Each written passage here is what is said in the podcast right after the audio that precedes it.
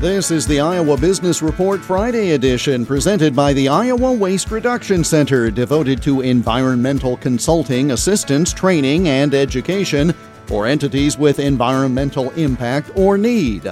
Online at iwrc.uni.edu. There are tremendous benefits to family owned businesses, but unique challenges as well. One of those has to do with proper compensation. Martha Sullivan is president of Provenance Hill Consulting.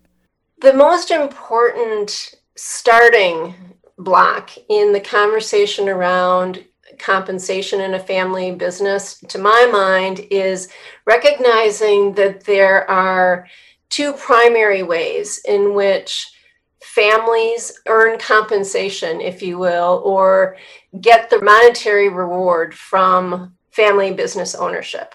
One is as an owner, and the other is as an employee.